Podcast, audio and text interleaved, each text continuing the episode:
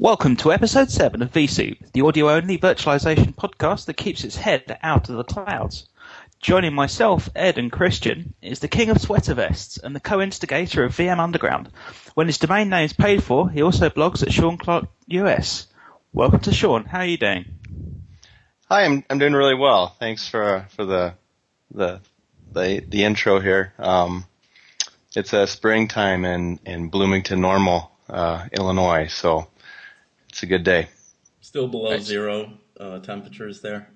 No, I'm out in shorts and a and a not not, not a sweater vest. Actually, just a just a Hawaiian a, sweater vest, a sweatshirt, a hoodie, and a and a beer cleaning out the garage earlier. So casual uh, Friday sweater vest. That's right. Speaking of sweater vest, I saw the ultimate combination this week. I saw an Argyle sweater vest with a checkered long sleeve shirt underneath, and I tell you what, the guy was the guy was wearing it with uh, some authority. you, have got to rock an outfit like that with some serious authority, really. Well, you have to be confident just to wear something like that. And Team it up with some Crocs, and you're unstoppable. right. but no, I'm glad to be on the VSoup. I, I did catch one episode. Um, I'm very busy with uh, family. I got four kids here, and uh, they're getting into sports and whatnot. But um, I did catch the last V Soup, so I kind of have an idea what I'm getting into. So um, I'm, I'm excited to be here. Excellent. Oh, it's great to have you on the uh, on the show. And uh, I think I sort of caught up with some of the stuff you did at, um, at the last Tech Field Day, um, and you know, definitely definitely of people. And uh, so, yeah, have you seen that they've got uh, the the wireless tech field day is on as we speak? Seems like uh, more of more of the same from uh, from San Jose. It's uh, all looking fun. It's all a bit networky for my liking this time, but uh, I suppose it must be quite interesting to to go to it when it's not necessarily a, a subject that is your your prime focus. Because I know they, they they generally have people who are focused on that particular one, but sometimes the odd token networking guy at the server event and vice versa. And I right. think they get it's a bit more of a challenge for them to get stuff out of it, but I think they probably get more out of it than the other people. Right. We had um we had um three network guys I think the last time and uh uh, you know they're they're pretty good and then and then you start talking about doing crazy things like natting IP uh version 4 to IP6 and and it's a holy war that breaks out. It's it's really fun to get their blood going. Um, They'll get a bit red faced about it.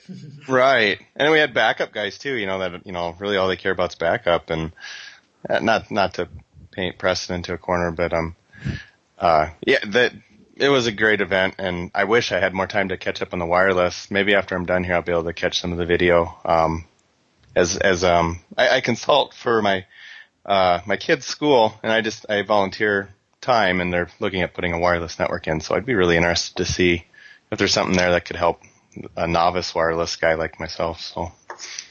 Yeah, wireless does seem to have, uh, have gone a, a long way since I remember playing around with you know some some very elderly access points and PCMCIA laptop cards and wondering why it wouldn't go more than about eight foot. Um, there's some, right. some pretty cool stuff they're doing these days. No, but yeah, just in general, uh, you know, Tech Field Day, uh, the work that Stephen Foskett has done with that has been amazing, and it, it's you know I used to poo poo it when I wasn't going right, and I'm like, hey, who are these elite you know bastards that I get to go to Tech Field Day? I, I don't get to go, so I don't care. Well, it's a little different when you get invited, and I'm like, wow, that's cool. And you know, I think if you if you're interested enough in this technology and, and you have a, a blog or a social media presence, um, you know, eventually you might get a chance to go and you know, I, I'd recommend it to anyone that does have the opportunity. It's it's cool what he's doing. Um, kind of taken the the money out of taking the money out of uh, IT marketing, right, and and given a kind of a, a mainline feed to uh, the community, and I, I think I think that's pretty neat. I wonder if there's any plans to do a Europe one. Uh, I think I, I think VSoup could start it up maybe. yeah, I, I, Stephen has mentioned that he would like to do something in Europe, but I'm, I'm, guessing it's a case of, you know, the advantage of holding it in San Jose is that you've got everything you need on your doorstep. Um, trying to find a similar sort of concentration of places might be a little bit harder in the UK, um, but nevertheless, uh, it's it's probably possible. Um, so I'm sure if, if if they do it, I'll be more than happy to help out. Um, and cause I know he's really keen on, on getting sort of you know not uh, not just all people from the states. Uh, the you know the cost of travel makes makes for quite a big big hike in it. So I know budget is limited, uh, and it is run essentially, you know, for not a lot of profit. It, it pays pays a, a, wage, and I think I don't begrudge uh, Stephen that at all. He he works very hard for it, and him and Claire really really push themselves to the bone for it, uh, and it, it, pays off. But um, actually, one of the, one of the things that's I really remember from uh, the last one was the uh, the bacon episode with with Xangati. Because yeah, that, a little bit that, the last Tech Field Day, I spoke with the Xangati guys about what I felt would make a good presentation um, because they they were concerned that you know, they they'd seen quite how if a, uh, presentation isn't going well, quite how much they get hauled over the coals on Twitter, and I think that you know I, they they realised exactly what they needed to pitch at, and I thought they pitched fantastically. Um, that you know they got the level right just for Tech Field Day. It's probably not the level they would do for a lot of their client presentations or anything else, but for Tech Field Day, I thought they had it absolutely spot on.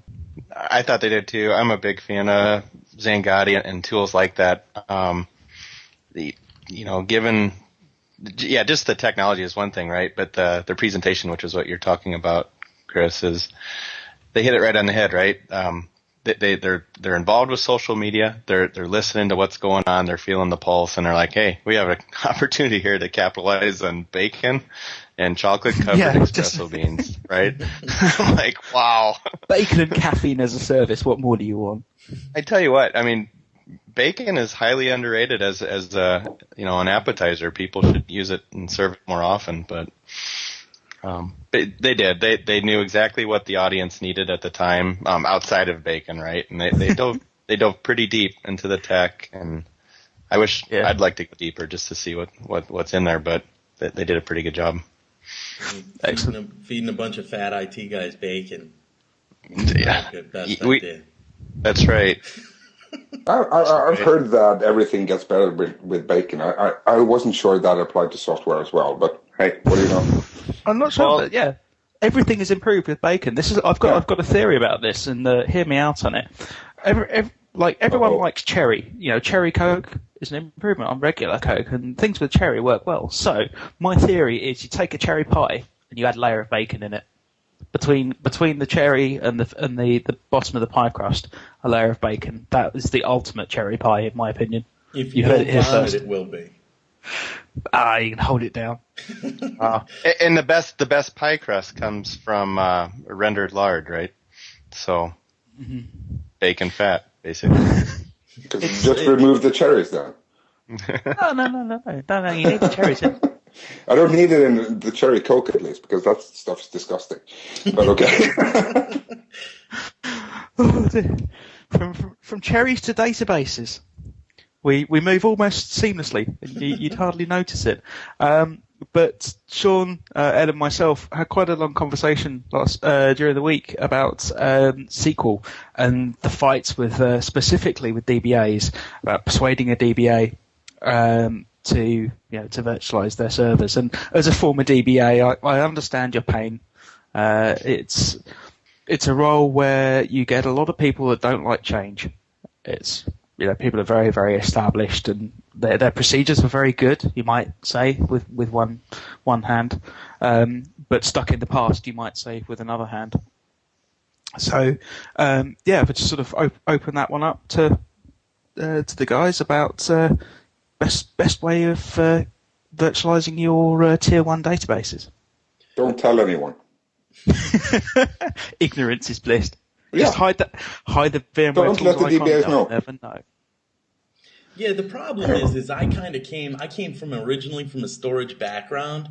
So uh, before I even touched a hypervisor, I was laying out uh, databases and stuff like that. And the problem is, is I still kind of go with the old school way of split your logs and your data files up because I've, seen, I've seen a lot of uh, a lot of related issues, and it, if you don't, you you cannot tell the DBA But if a problem arises and um, something happens, there there becomes that "I told you so" moment, even if that isn't the root cause.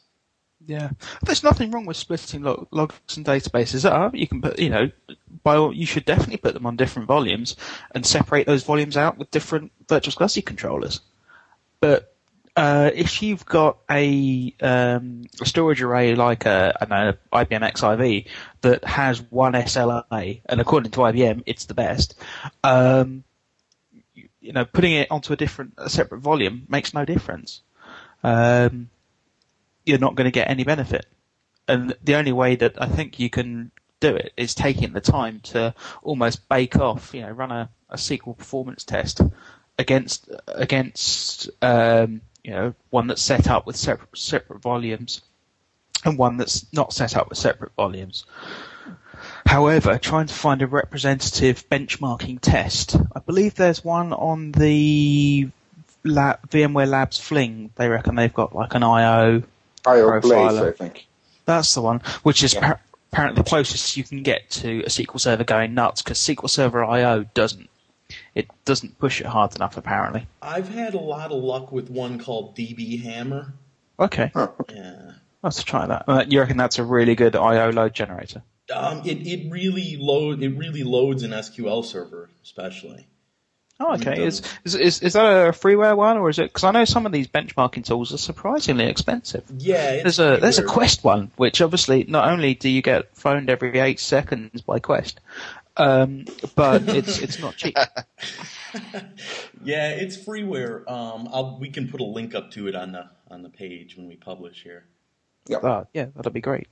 Um, because yeah, just trying to you know persuade them that one way is going to be better or indeed worse than another uh, is is half the battle.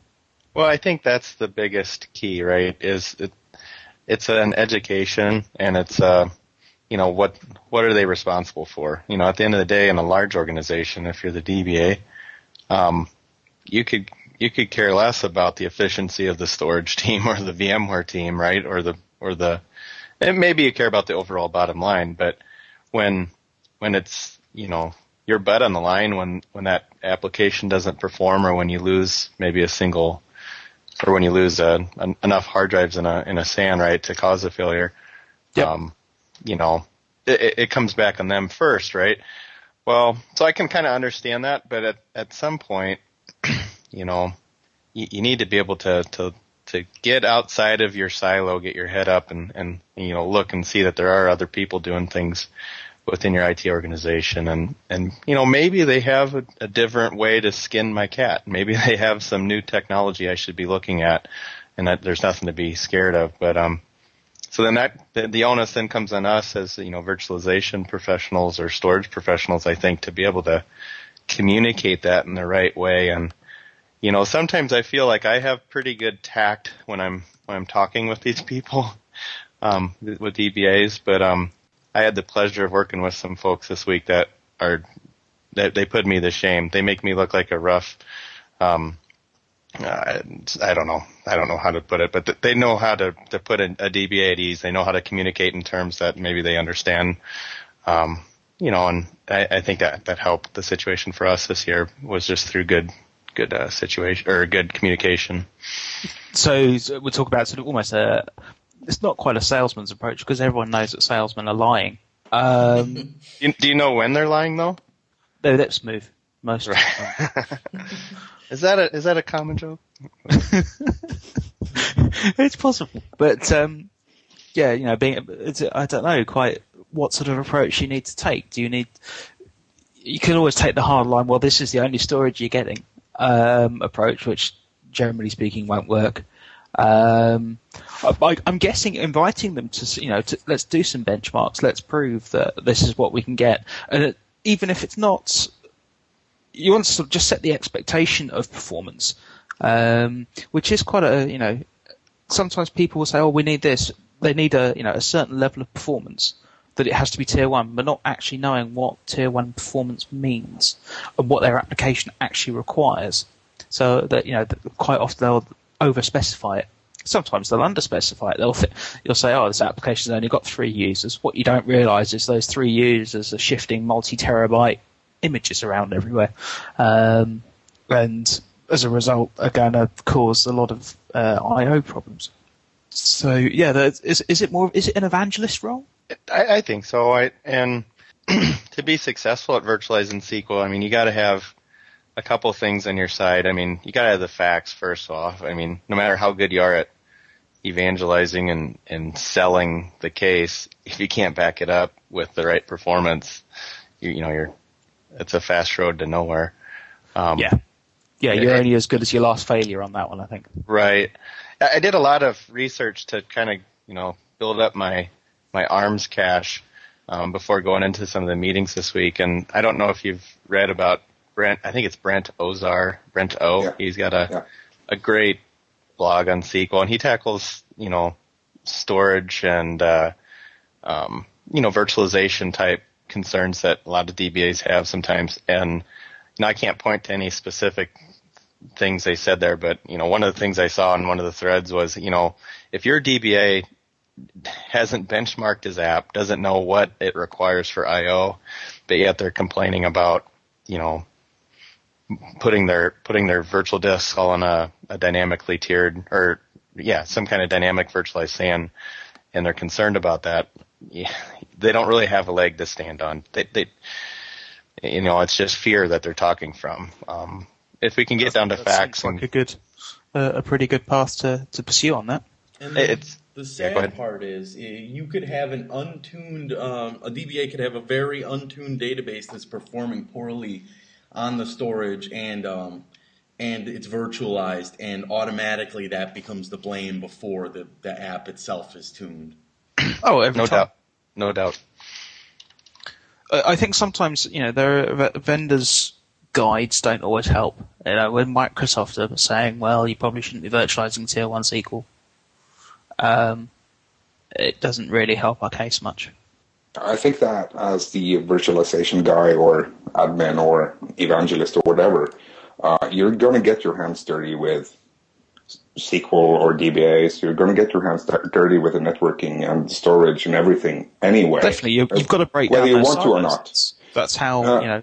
So you, are you're slowly slowly turning into the uh, the spider in the middle of the web that everyone needs to uh, have relations to in some way. Uh, and you you as the you, as the virtualization admin guy, you can't really just focus on the virtualization side of it. You, you, you actually need to be able to, as we, as we mentioned before, communicate with the different other roles in your department or in your company, uh, to be able to actually, uh, architect something that works for everyone. Because it's possible to do that, but you need to know who you're talking to, why you're talking to them, and, and what they're trying to get from you to be able to actually uh, architect your infrastructure in a way that every everyone will be happy with. So you need to be able to talk to everyone anyway. Yeah, uh, that would. Uh, I think the uh, the communication skills required as you know a, a good virtualization guy are uh, are much underrated. But you know the yeah, it's so. not just a technological skill set you need. You need to be able to sort of understand people. Does how does it vary with Oracle? Um, you know, I my for my sins, my my background was Microsoft SQL, and you know, in comparison, uh, Microsoft SQL DBAs are quite flexible to Oracle ones normally. Um, does it is, is it is it a harder battle? Do you do you set set the bar just that little bit higher? Given that these guys are paying you know hundred thousand dollars per license, they really really want it to work. I guess I might take a hack at that. I, I don't, from a technical standpoint, it's, you know, big important databases are big important databases and and the the software underneath doesn't necessarily matter. But you're right. Um, paying for a SQL server versus you know Oracle's um, insane per processor core licensing you know methodology. It's it it probably does raise the stakes a little bit a little bit higher. I know that SQL Server, in, in my experience, goes virtual way before Oracle because of that reason, because of licensing. So um, I haven't had a, a, good opportunity to see some good examples of Oracle being virtualized, really.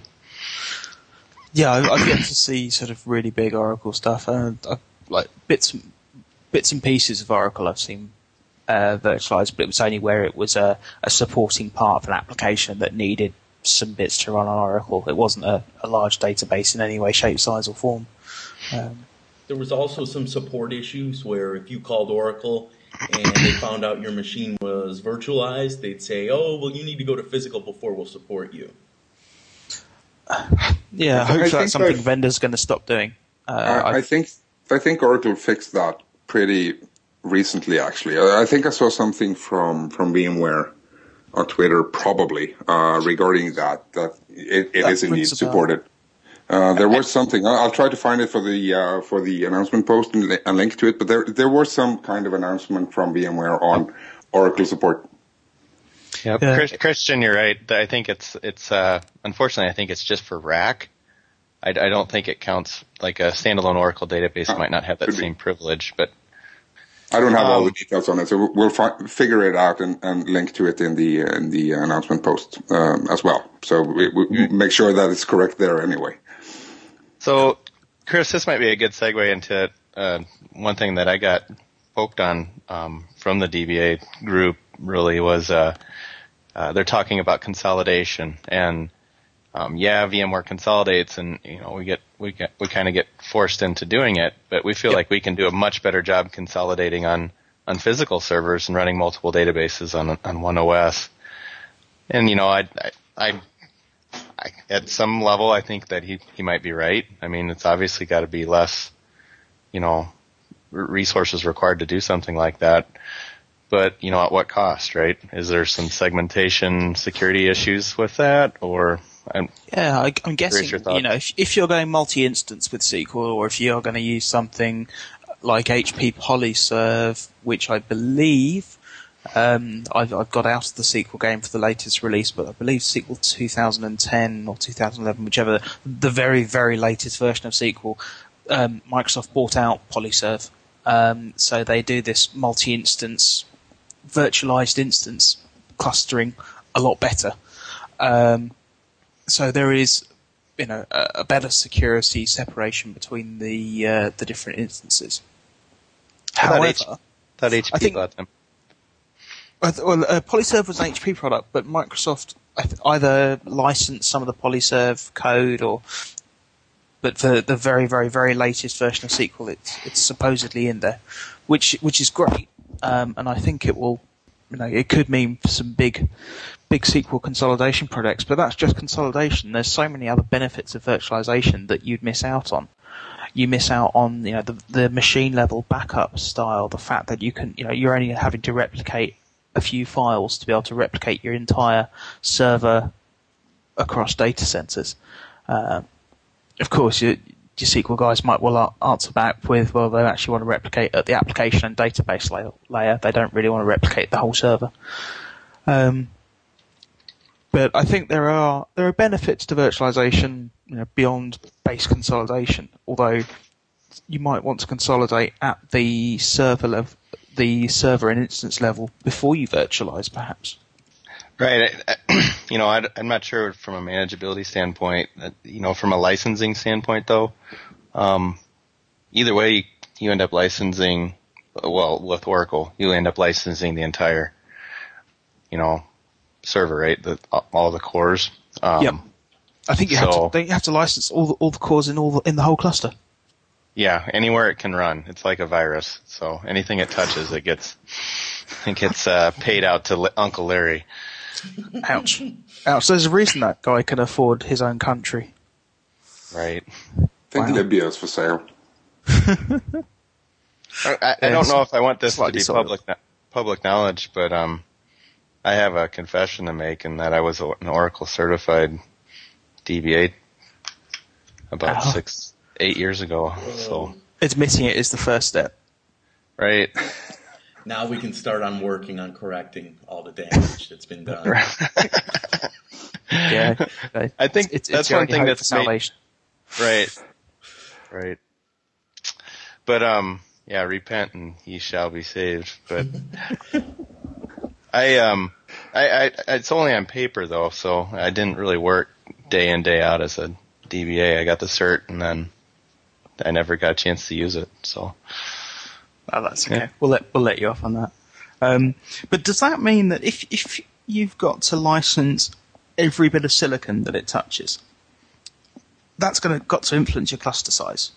Surely You're going to end up saying, right, I'm going to nominate these four really powerful hosts, and those are going to be my SQL hosts. You know, um, not only from a licensing point of view, but potentially from a design point of view, in that those VMs are going to be multi CPU, possibly 8 way, possibly 32 way with the new version of uh, ESX out. And you're not, are you going to be wanting to share those with small web server type CPU uh, VMs where, you know, you want to be, you're thinking about the, um, the consolidation, you know, the, the scheduling. And I know the scheduler's got orders of magnitude better than it used to be. But part of me is thinking, let's just keep, you know, keep the really big VMs together in their own little little cluster. I, I'm not a big fan of that. I guess um, it, it seems neat from a, a, licensing standpoint. I can save, you know, I can save all this um, this money in licensing. Uh, maybe if I put all my big ones together, I can make beefier servers. But from an overall, you know, utilization um, perspective, you would like to be able to mix light workloads with with your heavy you know, to get better bang from your buck, right? My my fear with putting all the Oracle in one box is, you know, typically these these things are at the highest I/O, and if they're banging heads with each other, maybe that isn't the best way to go. But mm. yeah, licensing I, savings can be compelling. Yeah, you probably have to pick pick your battle. Is it is licensing saving going to be equivalent to buying a few more um, hosts and ESX licenses? Uh, would be be an interesting one to. One one um, way that some customers have sliced that is, um, I think it was a VMworld session this year. Um, one of my coworkers pointed me to it, but um, I think Indiana University or or something along those lines. Um, they were migrating from Unix, so Oracle was running on Unix at the time, and you know they're playing the paying the big Unix uh, tax and and for that proprietary hardware, excuse me, um, when they moved to uh, virtualization, they made the decision, hey, we're going to run one eight-way virtual machine on this uh, ESX server, and it's going to be the only virtual machine on okay, this hardware, so right? One to one virtualization. I've, right. Yeah, it's it's a thing of legends. Right. It you, you would think so, right? But um, and it just because you buy VMware doesn't mean you have to have the hero numbers of 40 to 1, you know, consolidation. So it was really refreshing to hear them take, take that, that look at it mm. and hmm. doing something differently because when you compare the cost of that, you know, much, much cheaper x86 server hardware, even when you put VMware software on top of it, it's still probably, you know, 40% the cost of a comparable IBM offering, right? That, that's running the, the big metal. And you still uh, get the benefit of um, HA of being able to move the machine around wherever you like. Exactly. Hmm. And with a, even with an eight-way VM, were they able to get the performance they were seeking? I, I, I would have thought, you know, potentially if you've got a big beefy server, you're going to be wasting half of your CPU cores. Sure. I think in, in their case, and we'd have to, to go back, but a lot of times you see people on five year old Unix boxes, right? And and they if they've just made the, the move to x86 and, and VMware, uh, you're comparing against a, a five year old Unix box. So true, you should be able to beat that. Although yeah. I, am sure uh, there'll be a Unix admin leaving a shirty comment. Unix is always going to be faster than x86. That's just for PCs. Right. Um, right. And it depends, right? I mean, they they probably had workloads that that it worked just fine. Um, some places probably don't have that case. They probably have big boy uh, Unix DBs, and there's no way they're going to be fitting on a, a single VM, at least from today's standard. True. It'll it'll be interesting to see what happens when the the 32 way VMs are around as to how many people are using them. And I can see why VMware are doing it. It's it's to be able to get that last one percent of you know your estate virtualized. You know the ones that are going to be a one to one ratio, perhaps that we are going to virtualize this whatever happens. Um, and then, because once you've hit 100% virtual, I think that kind of changes the game. um, particularly when it comes to management, because all of these tools that probably do a great management one, but they don't manage the physical world so well. Or if you've got a, um, a heterogeneous infrastructure, that they're not as great. But if or you if had everything on VMware, then it's fantastic. It, yeah, you get a you get a fully have your cake and eat it too. Um, uh, from a disaster recovery standpoint too, right? Um, if you can finally get to that 100%, you know, virtualization for, for workloads you're protecting, um, you, you no longer have to keep two, two backup systems in place, right? You can completely make the switch, you know, sometime in the future here where you're backing up at the VM level entirely or through replicated means. So, so yeah, simplifies the infrastructure quite a bit. It'd be it's, rainbows it's and rainbows and unicorns, baby. I don't know how many people have, have hit it though. Uh, of a a size of you know a re, well, what VMware would call beyond small business size. So we're talking sure. businesses with over a thousand users. Personally, I'd say a business with a thousand users is not a small business, but that's I think that's just the differences of scale between um, this side of the Atlantic and yours. Um, I think the, the official definition in the UK is to, uh, a small medium enterprise is defined as up to 250 people. So we uh, we do things a bit more compact. Yeah, that's the uh, as I've mentioned before as well. That's the world I come from. So um, we're talking. I think we're uh, including the uh, seafarers on all of the vessels and everything. I think we're about 500 people, but not all of them are IT users. So, so we're a comparatively small shop, as I keep mentioning. in in terms of, I mean, what would you have to change uh, before you could hit 100% virtualization, Christian? Uh, we're getting there. Uh, we're not really that far off, to be honest. Uh, um, with the new uh, new stuff I've ordered now, with the new blades and everything, I, I think we could probably hit about 90 to 95 sometime this year. So Nirvana is it is within reach? Yeah, it is.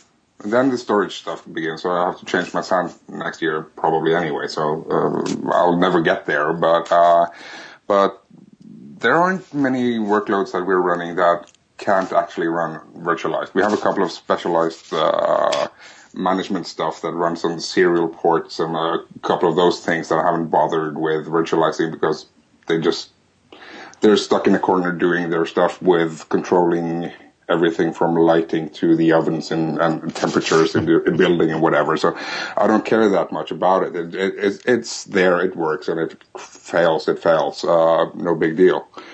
Uh, other than that, we're pretty much getting ready to be able to virtualize just about anything. I, th- I think you should have a party when, when you hit it. I must have. I'll probably need a webcam for it as well because I'll probably be alone with my host in my server room when that happens. But I should Blow, just just letting a single balloon go up. yeah, I should bring a bottle of scotch and just sit alone in my in my data center and drink it all by myself and then go home. wow.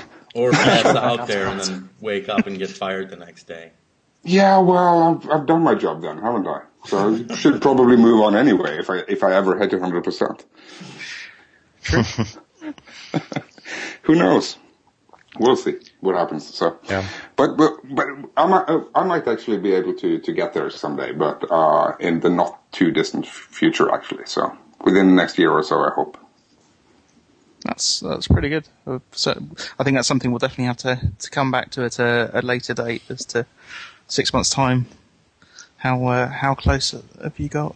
Uh, yeah, since we're since we're doing uh, virtualization on all the uh, the vessels now as well, uh, it's actually pretty pretty close as, uh, right now as well because we, we of the I mean we have 20 vessels that we're actually migrating to virtualization at the moment. So that's 20 remote offices that are going from zero virtualization to full out virtualization. So so coming back around, uh, we were kind of talking about cluster sizing earlier and what was preferred. Um, some people say um, long and thin clusters. Some people say really wide clusters. You guys have any um, opinions, like personal opinions? I know it's mainly, it seems like a topic of religion. I was going to say, as, as, a wise man once said, uh, VMware clusters are a lot like making love to a beautiful woman. Some are long and thin, some are short and fat, but they all work. Um, oh. Or was it they're fun to ride? Just don't tell your, your friends about it. That was a different joke. Yeah, they, are great great fun to deploy. Just don't blog about it. Um, I, th- I think I know who's going to get the cheese hat now. um, yeah, cluster size. I think for me, it's been dictated by available hardware. Of pre- in, in previous. in, in, in previous in, incarnations, so. we, we've always purchased hosts, um, you know, a handful at a time, and we've we've never gone out and bought 16 hosts in one, in one one go. So we were limited in, pre- in previous generations of ESX by how many hosts could we buy within a given generation of CPU. We were we were fine until they changed the generation of CPU on us. We had to start another cluster. But like uh, in, a, in a perfect world, like if you could build any cluster, like okay, so given an infinite number of monkeys with an infinite number of blade chassis, I guess, you know, if you're on blades, you're limited by a number of chassis because of the golden rule of no more than four blades per cluster per chassis. If you've only got two chassis, you can only have an eight-way cluster. Um, if you're willing to spread your uh, blades much wider, then you can go for bigger cluster sizes. But in at the moment, I you know I'm spending quite a bit of time looking at blades really from the uh, UCS point of view, and having to impress that upon the people doing the solution design. And they're saying, "Oh yeah, we can fit eight blades in a cluster. We can have you know, you get uh, two chassis. You can have a 16-way cluster." It's like, no, you can't. That would be bad. So trying to you know work within the limits of that. So if high availability uh, functionality changes, then perhaps you can be changing those figures. Sean, what about you? 15. exactly 15. Exactly 15. Um, and the thinking here is, um, I, I, I, think five, when you think about five hosts in a cluster, um, you can, you can have n plus one type, uh, redundancy, right, and go up, basically utilize up to 80% of it, so that'd be four. So that if you lose one, you'd be, you know, perfectly 100% utilized. Well, that, that's ideal world and you maybe don't want to be running at, you know, 100% utilized in the case of a, a host failover, but, um, kind of going along those lines of really skinning it really close to the bone. Um, if you double that, you go to 10. So now 80% would be eight hosts, right? And I'm thinking in in terms of, of five, it's just easy for me to think of, I guess. And if I if I go to 15, now I can lose three. I can go down to 12 remaining hosts to, to be at 80 percent. And I feel like that that that that jives well for how I w- might think about it. I don't want to use an odd number host and, so and get all at weird. That but point, your cluster is completely designed with how many VMs you're going to have in it, and you have percentages down and stuff like that. You're, um, no unexpected machine uh, VM adds, stuff like that. No, I, well, I guess I would expect it to be completely dynamical. Um, moving into 15 host as as my base, um, you know, especially as we move forward. I'm working on a cloud project, but um, in in a in a cloud world, you don't know what you're going to have, when you're going to have it. It just needs to be fluid and and whatnot. But I feel like 15 would be a good start for me um, because it's it's a lot bigger than what I am typically used to. Um, the the biggest that I've ever recommended in the past has always been somewhere under eight, and a lot of that's been because of limitations with with storage or the hardware that we had, but most um, mostly because of VMware, right? Um, once you went beyond eight, you had a lot of limitations for the amount of VMs you could you could have. yeah, you started getting locking issues. I think the new the, SCSI, the old SCSI locking became a bit of an issue pre sort of VAAI, I guess. Well, if and I don't know if you've ever run into this. Um, I really wasn't too aware of it till last summer, but once you go beyond eight, um, back with the old 3.5 code, um, you would hit that, uh, uh, eight host mark, and you could have I think up to 80 or 90 vir- virtual machines per host. But once you added that ninth host to the cluster, uh, the the the old limits would drop you down to 40 VMs per cluster, just like that. And I think Ooh. it was uh, something with the software that limited limited you to go beyond that, which was really weird. So let's say you chose four socket CPUs or four socket uh, server um, form factors, right? With with very large amounts of memory. Yep. And and you weren't aware of this limitation, right? You'd be going and having 50, 60 VMs per host, maybe, and very large cluster, and you're like, well, we'll add a ninth host because we're growing. And then you'd be in you'd be in for a surprise right off the bat. Um, I didn't run into this. I just through the design process and talking with other people in the environment that we were in, I learned about it. But I think that restriction's been lifted as a four, um, either that or four one lifted restriction. Are you are you guys familiar with with that? I've it rings vague bells back to VC, VCP three days. Um, uh, yeah, once very very large clusters didn't perform quite as as well. Um, I don't think I was personally running anything that big at the time. Right. Well, and I think your LUN limits would be the the, the biggest inhibitor, right? Um, 255 seems to strike a number. 255 or 256, whatever, right? That's the amount of LUNs you can have per host. Yep. Um, yeah. And if you get if you get that cluster too large, it's just natural that you're going to need um, a larger number of, of LUNs. And I think in the past we didn't have the the VAAI, um, you know, integration with the arrays and whatnot to relieve the SCSI locking. Now that that's in play, and we can we can we can go up to two terabyte data stores. We can basically have unlimited virtual machines on that data store um, because of the the technology, the software, and the SAN. Feels like we could we could maybe go beyond 15, you know, but I don't know how far. Something that could still be a small limiter, though, is the array, right? If you have a smaller array, you could still have the, uh, the amount of connections if you're using some kind of crazy multipathing. The um, you can hit pathing limits. You've got to be really careful on how you, um, in the fiber channel world, certainly, you've got to be careful on how you zone. Fiber channel, I've also seen it in iSCSI. If you have too many uh, too many connections, it starts dropping connections and no warning. Won't mention the vendor I saw that on. so, and those are hardware limits, right? With yeah. with the the storage. Yeah, actual array limits. That's interesting. Uh, but yeah, by path pathing alone, huh? That they they can only handle so many connections or paths to the same. Yeah, like say fun? for an example, like a thousand twenty four, and say you're doing some crazy multipathing, and you have maybe 10, 15 uh, hosts. You could start. You could start. All the, well, generally you'll start seeing some performance issues first, and then until you start digging into your array and realizing that you're limiting it out. That is interesting. Yeah.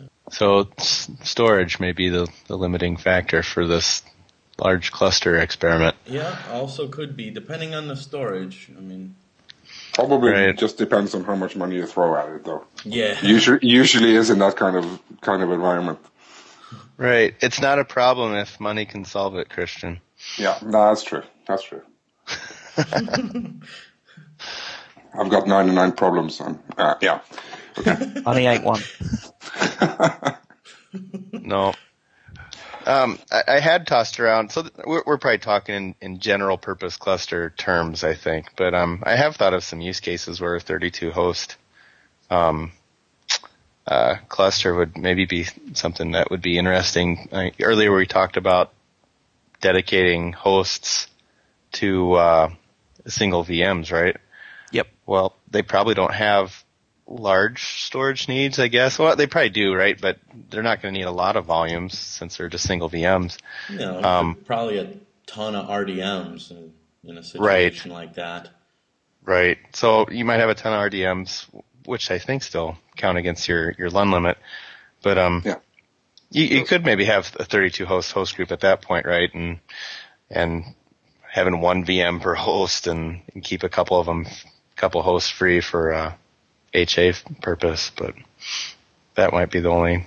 Yeah, that sounds sounds like a, a pretty good use case for it. I think.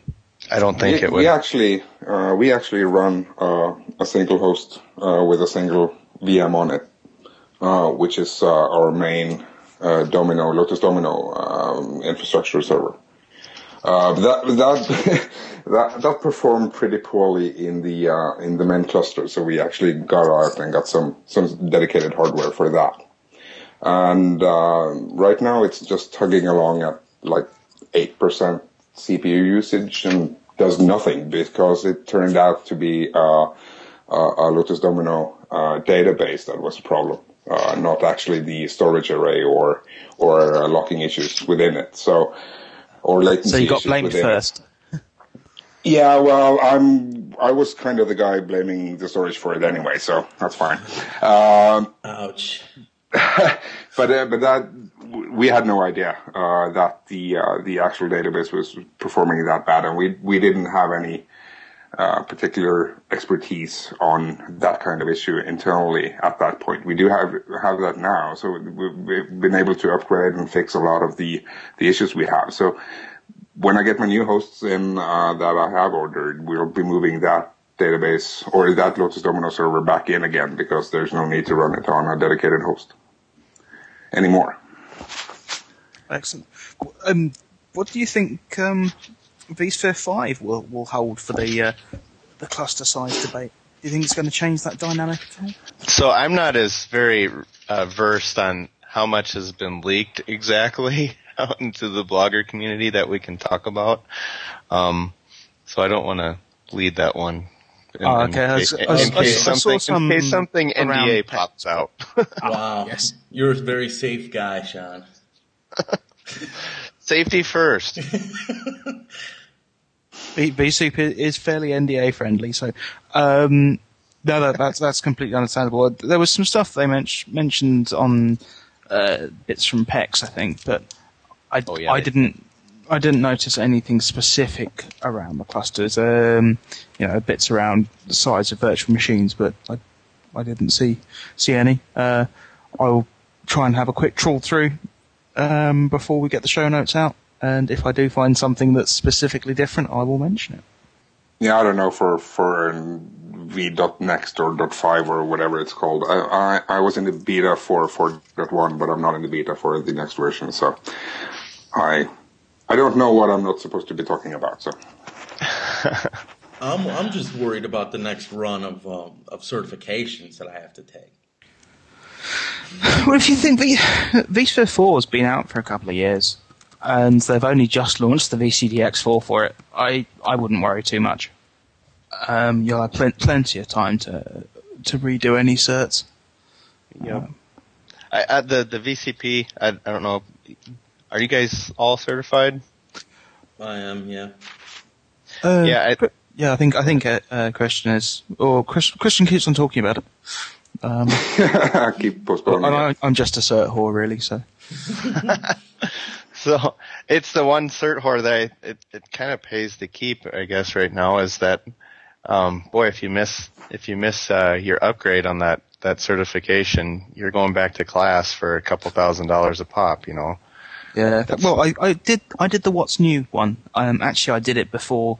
Um, even, I could take my VCP without doing it but uh, work was paying for it, and it was quite cheap because it was only a two-day course or something. So it was only about thousand dollars. Was against the full three thousand uh, yeah, load. I, I did the same thing basically. So, uh, but I haven't done the the actual exam for VCP4 yet. So, okay. I keep uh, renewing it right at the nick of time before they they phase you out and require you to go back to class. So I'm hopeful to do that again on the vSphere 5 no, it'd be. Uh, I'm quite looking forward to uh, the release. I'm guessing it's going to be released for uh, sort of around VMworld time or, or thereabouts. I don't think anything official's been said yet. I think this summer is the the expected date. So. Yeah. Yeah, well, we saw what happened with the uh, the actual iPad application though for vSphere, so it took took some time. yeah, oh yeah, I forgot about that. It was just released today. If I'm yeah, what? Yeah, it was. It'll be a, what was a different time once we uh, once we release this podcast. So. Yeah. What was released? The vSphere um, application for iPad. Oh, yeah. vSphere client. Yes, it, it, it was kind of fun. It, it, it's not that useful to be honest right now, but but it, it's it's a it's a it's a fun little experiment of actually trying to find a use case for an iPad, which is the uh, this is actually the uh, the closest I've been so far of an actual business use case in my company for an iPad. And what it does, it basically gives you the possibility to start and stop some VMs and get some basic uh, system information out of it, like performance, memory, CPU. Uh, but you don't get to drill down into any particular performance issues or get to look at the storage latency stuff and all of that kind of thing. It's it's it's it's all of those things. It's it's more like a, a high end overview with some fancy graphics on it. So it, it, oh, it looks... sounds like um, there was a an application produced a while ago uh, called um, Kodiak, where that some guys had done some really clever stuff on um, Adobe Air. And so I'm guessing that was sort of proper cross uh, cross platform type stuff, and it looked very pretty. And you could start and stop VMs, and you could connect to a remote console, and I think you might have been able to see a performance graph or two from it yeah. and it dynamically had all your console screens floating around in a cluster and things. but it was essentially a work in progress. I think they, they ran out of money or gave up, made it open source. Uh, so I think okay. it's still around. Yeah, well, I, I haven't seen that, but uh, I tried the the iPad app today. Now, my, I, I think my my uh, initial reaction is that that would look pretty cool on the wall on the IT department's wall, or besides the call center or something. It, will give you a kind of an overview. You, you, should really have it on a big plasma screen, uh, like we talked about with the uh, vCenter operations. But you could basically have that on your desk, and you can just have a look at it and see that everything's working okay. But it's, uh, I, I, think VMware said like a digital photo frame of your virtualized family. Yeah, you, you're only true friends. But you can you can stroke them. Yeah, and they smile at you. well, that's the well, that's what the iPad is for, isn't it? Warm fuzzy feeling is optional. Yeah, yeah. iPads for stroking stuff. It is, as the register says, it calls them the fondle slab. So I, still think it's the be- best nickname for an iPad. Well, with that in mind, let's wrap up for this week. Uh, I want to thank uh, Sean Clark for coming, the, the king of the sweater vest. Thank you. It's it's nice to get rid of that Principella moniker and, yeah, and now move, you're the move king, on. The king of the sweater vest, which doesn't rhyme or sound cool, but no, you know, it's not all at all. um, check us out on uh, iTunes and be sure to tune in at uh, vsoup.net for updates.